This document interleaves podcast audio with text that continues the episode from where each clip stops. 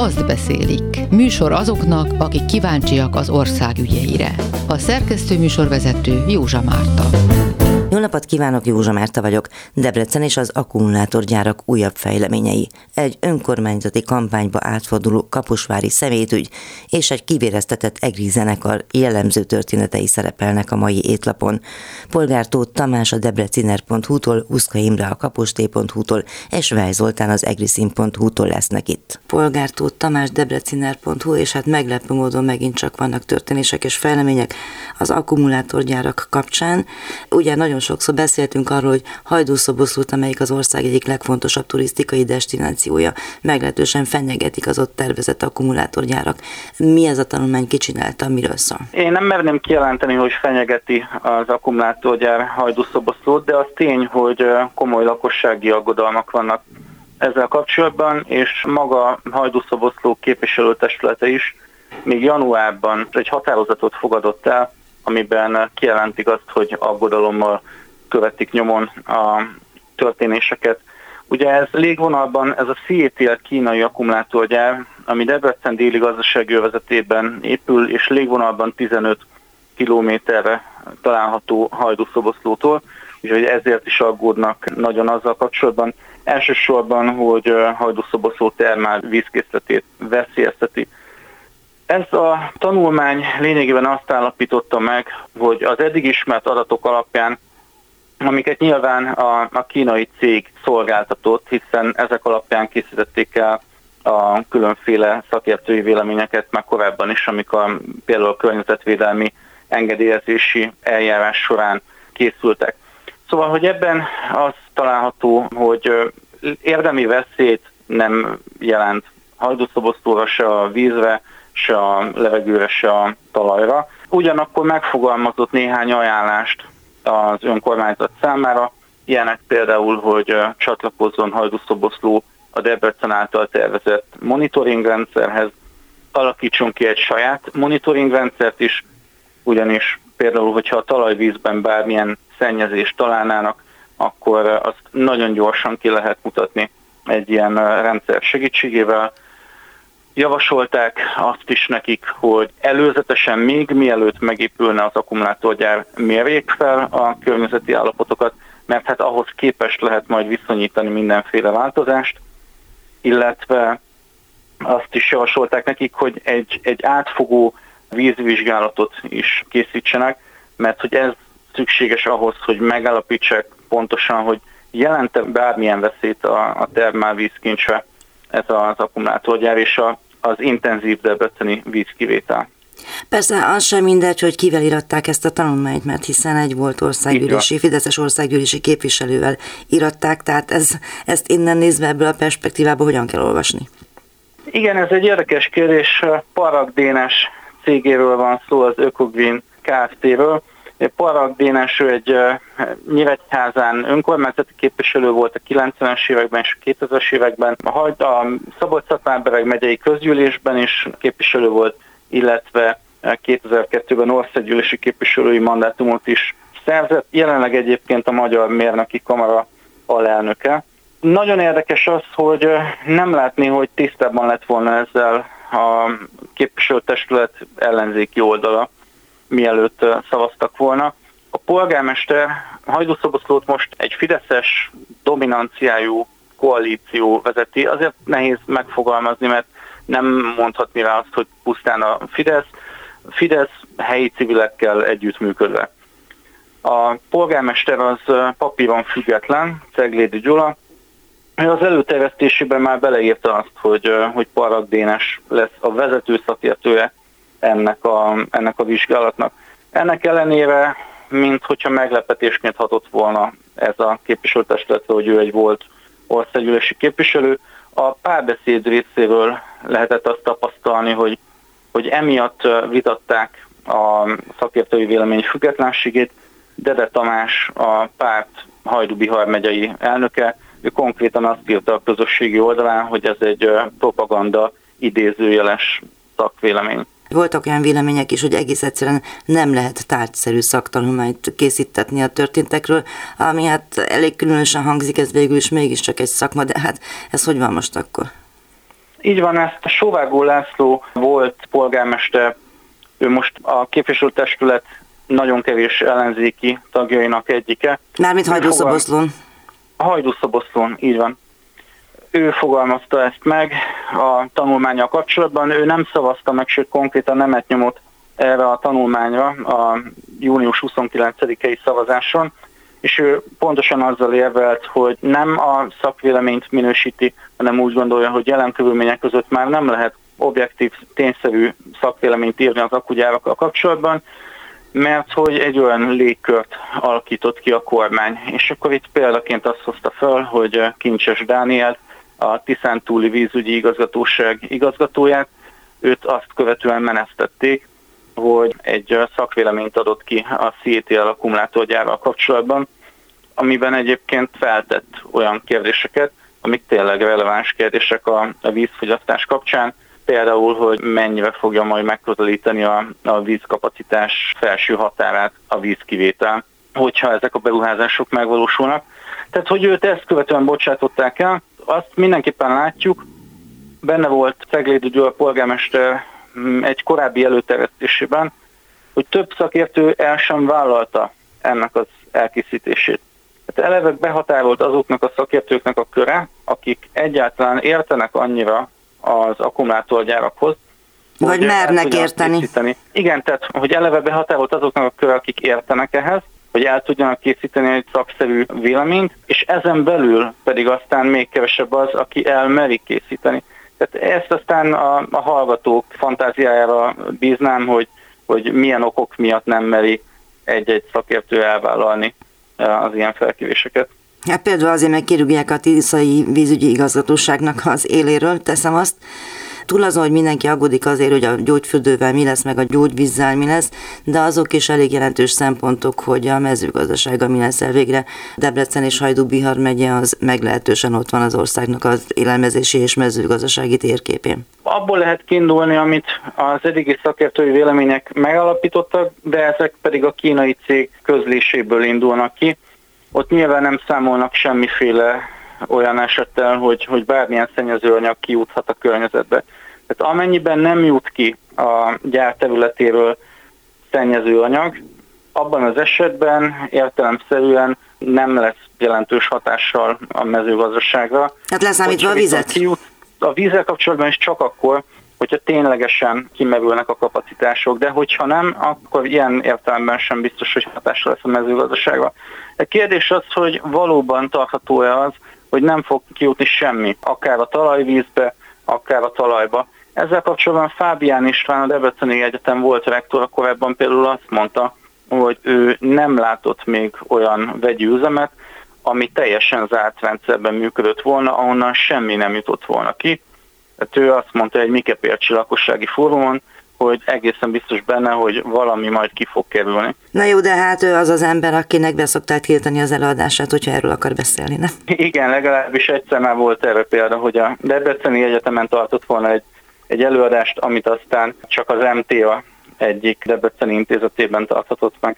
Nyugi van egyébként most például miket értsen meg mindenütt, vagy folytatódnak-e a tiltakozásokkal, alágyűjtések, nem tudom én, bármi egyéb, milyen most a hangulat? Jelen pillanatban egy Európai Uniós petíció az, ami, ami leginkább megmozgatja a, a helyieket. Egyébként azt lehet látni, hogy most nagyobb tömegtüntetések, ilyesmik nem, nem készülődnek. Talán, mint hogyha most egy kicsit leültek volna a kedélyek, de ez nem azt jelenti, hogy hirtelen beletörődtek volna az eseményekbe a helyiek. Nem tudom, meglátjuk, hogy mi lesz. Azt beszélik. Műsor azoknak, akik kíváncsiak az ország ügyeire. Muszka Imre van velünk Kaposváról, a kapos.hu-tól. Kaposvára, mint hogyha felbukkantak volna olyan szemetek, amire hát számítottak sokan, de sokan meg nem számítottak. Szóval mi a helyzet a Kaposvára illegális szemétlerakásra? Elég érdekes fordulatokat vett ez a történet az elmúlt egy-másfél évben. Valóban van Kaposváron két olyan telephely, ahol nagyobb mennyiségű ilyen úgynevezett big bag zsákokban lerakott hulladék volt megtalálható. Az mi? Daruval fölemelhető nagy zsákok, fehér színűek, és ilyen ömlesztett anyagot szoktak bennük tárolni. Ebből van elhelyezve két telephelyen, Szita Károly polgármester állítása szerint 1400 tonna.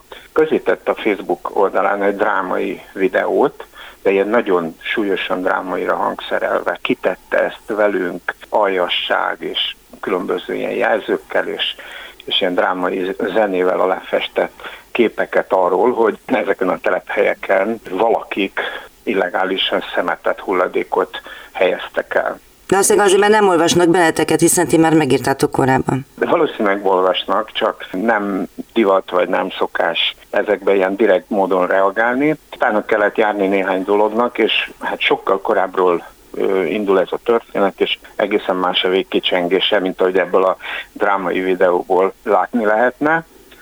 A helyzet az, hogy valóban van egy pécsi cég, illetve két pécsi vállalkozás, amelyik megpróbált elindítani itt Kaposváron egy olyan tevékenységet, ami ledarált műanyagot újrahasznosít, belekeveri betonba egy szabadalom, egy találmány segítségével. Miután ezeket a cikkeket megírtam, ugyanis a cégnek a tulajdonosa, akit most vád alá helyeztek, jelentkezett és elmondta az ős ő verziójukat. Honnan jön ez a hulladék? Olaszországból, Torino környékéről jön, és az illető úr, a cégtulajdonos állítása szerint ez nem is hulladék, hanem egy előkezelt és előválogatott úgynevezett másodnyersanyag. És azért tűnik úgy, hogy elhagyták, mert hogy tavaly pont egy éve a rendőrség lezárta a telepeket és lefoglalta az ott lévő anyagokat. És onnantól kezdve neki lakhelyelhagyási tilalma van, és a telephelyeket pedig lezárták. Összesen hat közigazgatási per folyik, és most már ellene is folyik egy büntető eljárás, mert az ügyészség néhány nappal ezelőtt közölte, hogy akkor őt vád alá helyezték. Na de a szemét attól még ott van a helyén. Az mi történik, hát, hogy néz ki, kit zavar, hát, mi a veszedelme? Egy, igen. Van egy része, ami mondom, milyen zsákokban van, és kétségkívül van mellette, bálákban is, meg elszórva is. Többször voltam ki nyilván ezeken a telepeken, és láttam ezeket a videókat. Döntően műanyag típusú szemét műanyag fólia, textil, van ledarált műanyag is ezekben a zsákokban, de valóban egy kaotikus összképet mutat a két telephely. Hát itt nyilván egymásra mutogatnak a felek, hogy ők azért, mert már egy éve oda se tehették a lábukat, a másik fél pedig a hatóságok azt mondják, hogy ez egy illegális hulladék lerakás. Itt jött a képbe Szita Károly, aki most úgy tűnik, hogy saját kezébe veszi ezt az egész dolgot, úgy kommunikál, hogy most már elég a hatóságoknak a tehetetlenkedéséből, és ő fogja ezt az önkormányzat erőforrásaival, ő fogja ezt a szemetet elszállítani ezekről a telephelyekről. Korábban volt neki köze ez a dologhoz? Tehát az így oké, okay, hogy azt állítja, hogy nem tudott róla. De gondolom, hogy azért kapos már ott mindenben lehet valami érdekeltsége a polgármesternek, vagy a hivatalnak, vagy azoknak az hát, üzleti köröknek. Nem, így van. Hát ha más nem, akkor e- eleve ők kérték a telephelyengedélyt a cégek az önkormányzattól, és ezt a telephelyengedélyt először meg is adták nekik, aztán később a feldolgozásra már, már nem. Kezdettől fogva már 2021-től tudtak arról, hogy itt ilyen tevékenységet kívánnak folytatni ezek a cégek. Aztán miután az én cikke megjelent, akkor az egyik ellenzéki képviselő, ő meg is kérdezte két közgyűlésen is korábban, ez év elején, hogy mi a helyzet ezekkel a telepekkel, és akkor nem volt válasz. Azt mondták, hogy nem tudjuk, nem a mi hatáskörünk, nincs hozzá közünk. Most meg hirtelen drámaivá vált a helyzet, és úgy tűnik, mintha ilyen kicsit propagandisztikus felhabzással megpróbálnak ezt meglovagolni ezt a történetet. Miközben, hangsúlyozom, nincs bírósági döntés, tehát nyitott bírósági közigazgatási eljárások folynak ez ügyben, mégpedig nem is kevés, összesen hat, és ezeknek meg kellene várni a végkimenetelét, és utána dönteni arról, hogy mi, a, mi, a, mi lesz a sors ennek a szemétnek. Ráadásul olyasmit tulajdonít Hitakároly saját érdemének, ami amúgy az önkormányzatnak a kötelessége. Szóval minden esetre az, hogy Szita Károly közölt a Facebookon egy videót, amiben elmondhatta, hogy tarthatatlan a helyzet, de majd ő az, azt arra csap. Az az én olvasatomban tulajdonképpen csak annyit jelent, hogy megkezdődött az önkormányzati választási kampány, nem? Hát ez hajszál pontosan így van, és mintha sajnos valóban kevesebb lenne a szalagátvágási lehetőség, itt a beruházásokból, az eddigiekből és a, ami folyamatban van, ebből is úgy tűnik, és minden alkalmat meg kell ragadni. Hogy hősé váljon a polgármester? Így van, pontosan. Mi a prognózisod, mi lesz ebből? Most már folyik az elszállítás, de óvatos duhaj volt azért a polgármester. Ad abszurdum az is elképzelhető, hogy vissza kell adni ezt, a, ezt az anyagot a tulajdonosának, ha történetesen a bíróság úgy dönt, ezért aztán a városi szeméttelepen egy elkülönített helyen fogják lerakni, egyelőre az önkormányzat költségén, aztán, hogyha esetleg valóban a bíróság elmarasztalja ezeket a cégeket, mert nem látja megalapozottnak ezeket az indítványaikat, akkor megpróbálják majd behajtani rajtuk azt a nyilvánvalóan 10 milliós nagyságrendű költséget, amiben a szemét elszállítása került, és akkor ezzel tulajdonképpen ezzel ér véget a történet, vagy pedig esetleg igazuk lesz a cégeknek, és azt mondják, hogy akkor szak kell adni nekik a hulladékot, de az biztos, hogy Kaposváron ők már nem folytathatnak ilyen tevékenységet, tehát valahol máshol. De ez is egy nyitott kérdés. Visszamegy Torinóba, és a katolinóiak fognak majd örülni, bár ott nem tudom, mikor lesznek önkormányzati választások. Nem. Ez, erre azért kicsi az esély az utóbbira. Azt beszélik. Műsor azoknak, akik kíváncsiak az ország ügyeire. Vej Zoltán Egerből. Azt mondod, hogy a kultúra finanszírozásnak sajátos színezete van, és senki nem fog azon meglepődni, hogy pártpolitikai színezete van a városban. Mit jelentsen ez? Ugye mindenki tudja, hogy szétosztatták ezt a most éppen 6 milliárdos alapját a kultúrának.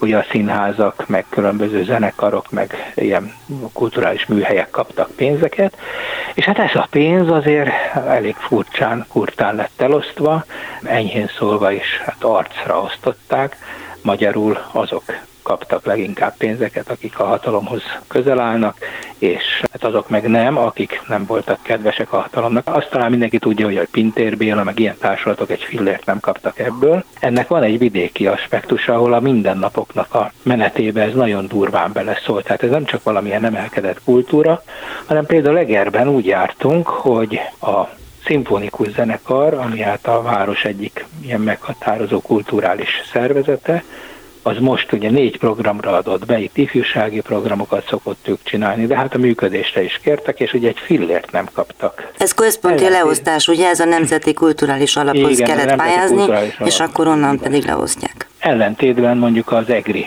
színházzal, ami hát egy hírhetten kormánypárti színház, ugye Laskó Balázs vezette színház, ahol ahol például az is megtörtént korábban, hogy ugye leváltották az igazgatót, majd akkor közölt a minisztérium, hogy akkor egy fillér támogatást nem ad a színházra, illetve még az eddigieket is adjuk vissza, és akkor a polgármester saját hatáskörben a közülési döntés ellenében mégis csak visszahelyezte a Fideszhez közel álló színházigazgatót.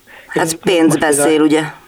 Igen, és hát ők most például 77 millió forintot kaptak, és hát itt, ez itt a városban egy elég nagy felháborodást keltett, ugyanis hát kiszivárogtak adatok, hogy például a március-áprilisi nézőszámba talán valami 1800 körüli fizetőjegy volt, amiből 1500 nulla forintos, 300 az, az ilyen néhány száz forintos jegy volt, és talán teljes árujegyet nem is sikerült eladni a, a színháznak, tehát ez egy, ez egy nem látogatott színház, nem is sokat játszanak, viszont rengetegbe kerül.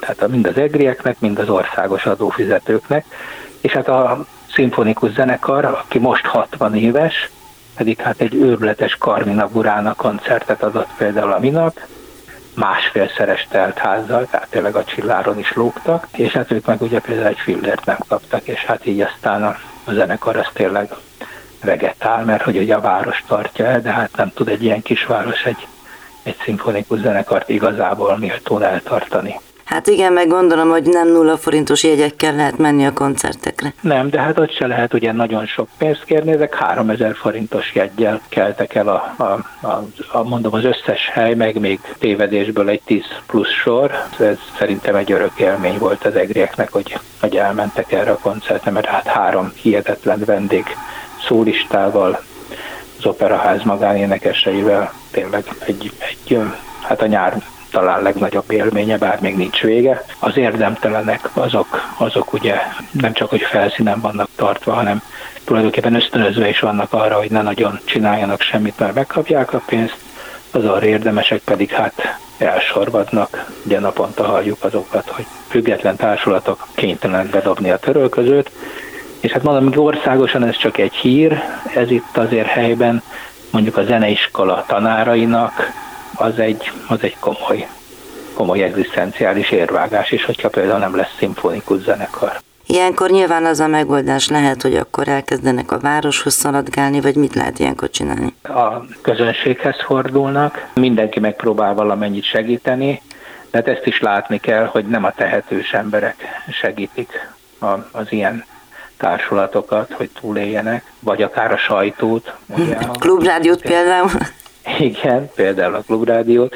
Ugye ott is szerintem, ha megnéznénk, hogy hogyan tevődik össze a támogatók köre, hát az látszik, hogy, hogy a, igenis a kispénzű emberek. Így van, a mikroadományokban. Meg, meg, meg nagyon klassz, meg érezni azt az áradó szeretetet, de hát nem elég egy szimfonikus zenekarnak a a fenntartásához. Akkor jön az, az önkormányzat, hát az önkormányzatokról tudjuk ugye, hogy ki vannak véreztetve, és hát a kultúrának van egy, van egy nagyon érdekes ilyen vidéki aspektusa, ugye a vidék megtartó erejéről beszélünk most, hogy például mondjuk a földalapú támogatásokat, hogyha megnézzük, ugye az Európai Unióban, meg Magyarországon is, hogy ugye a, a parasság végül is azért kap rengeteg pénzt, hogy tartsa rendben a vidéket.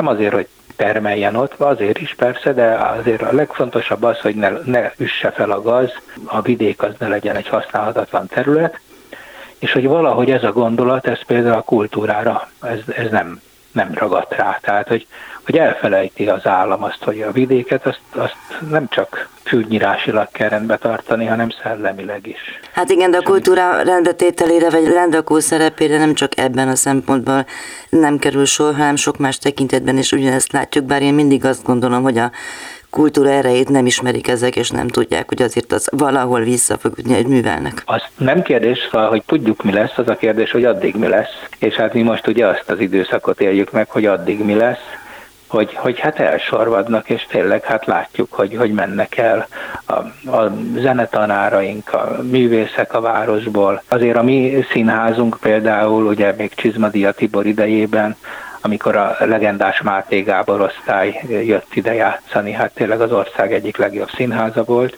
és most meg, most meg ugye egy, egy jól, jól finanszírozott színház, ahol azt hiszem 100 forint bevételre most már 740 forint támogatás jut. Hát nem osztod meg a kedvemet ahhoz, hogy elmenjek nulla forintos jegyen megnézni bármit az egri színházba, viszont... Pedig, hogy mondjam, kulturálisan egy igen érdekes élmény, tehát feltétlenül én javaslom mindenkinek, aki aki kíváncsi arra, hogy milyen a hatalom által fenntartott. Eh, aki akar borzongani egy jó ízűteben a meleg nyárban, ugye már. Polgártót Tamás a debreciner.hu-tól, Huszka Imre a kaposté.hu-tól és Vej Zoltán az egészín.hu-tól számoltak be arról, hogy miről beszélnek a városban.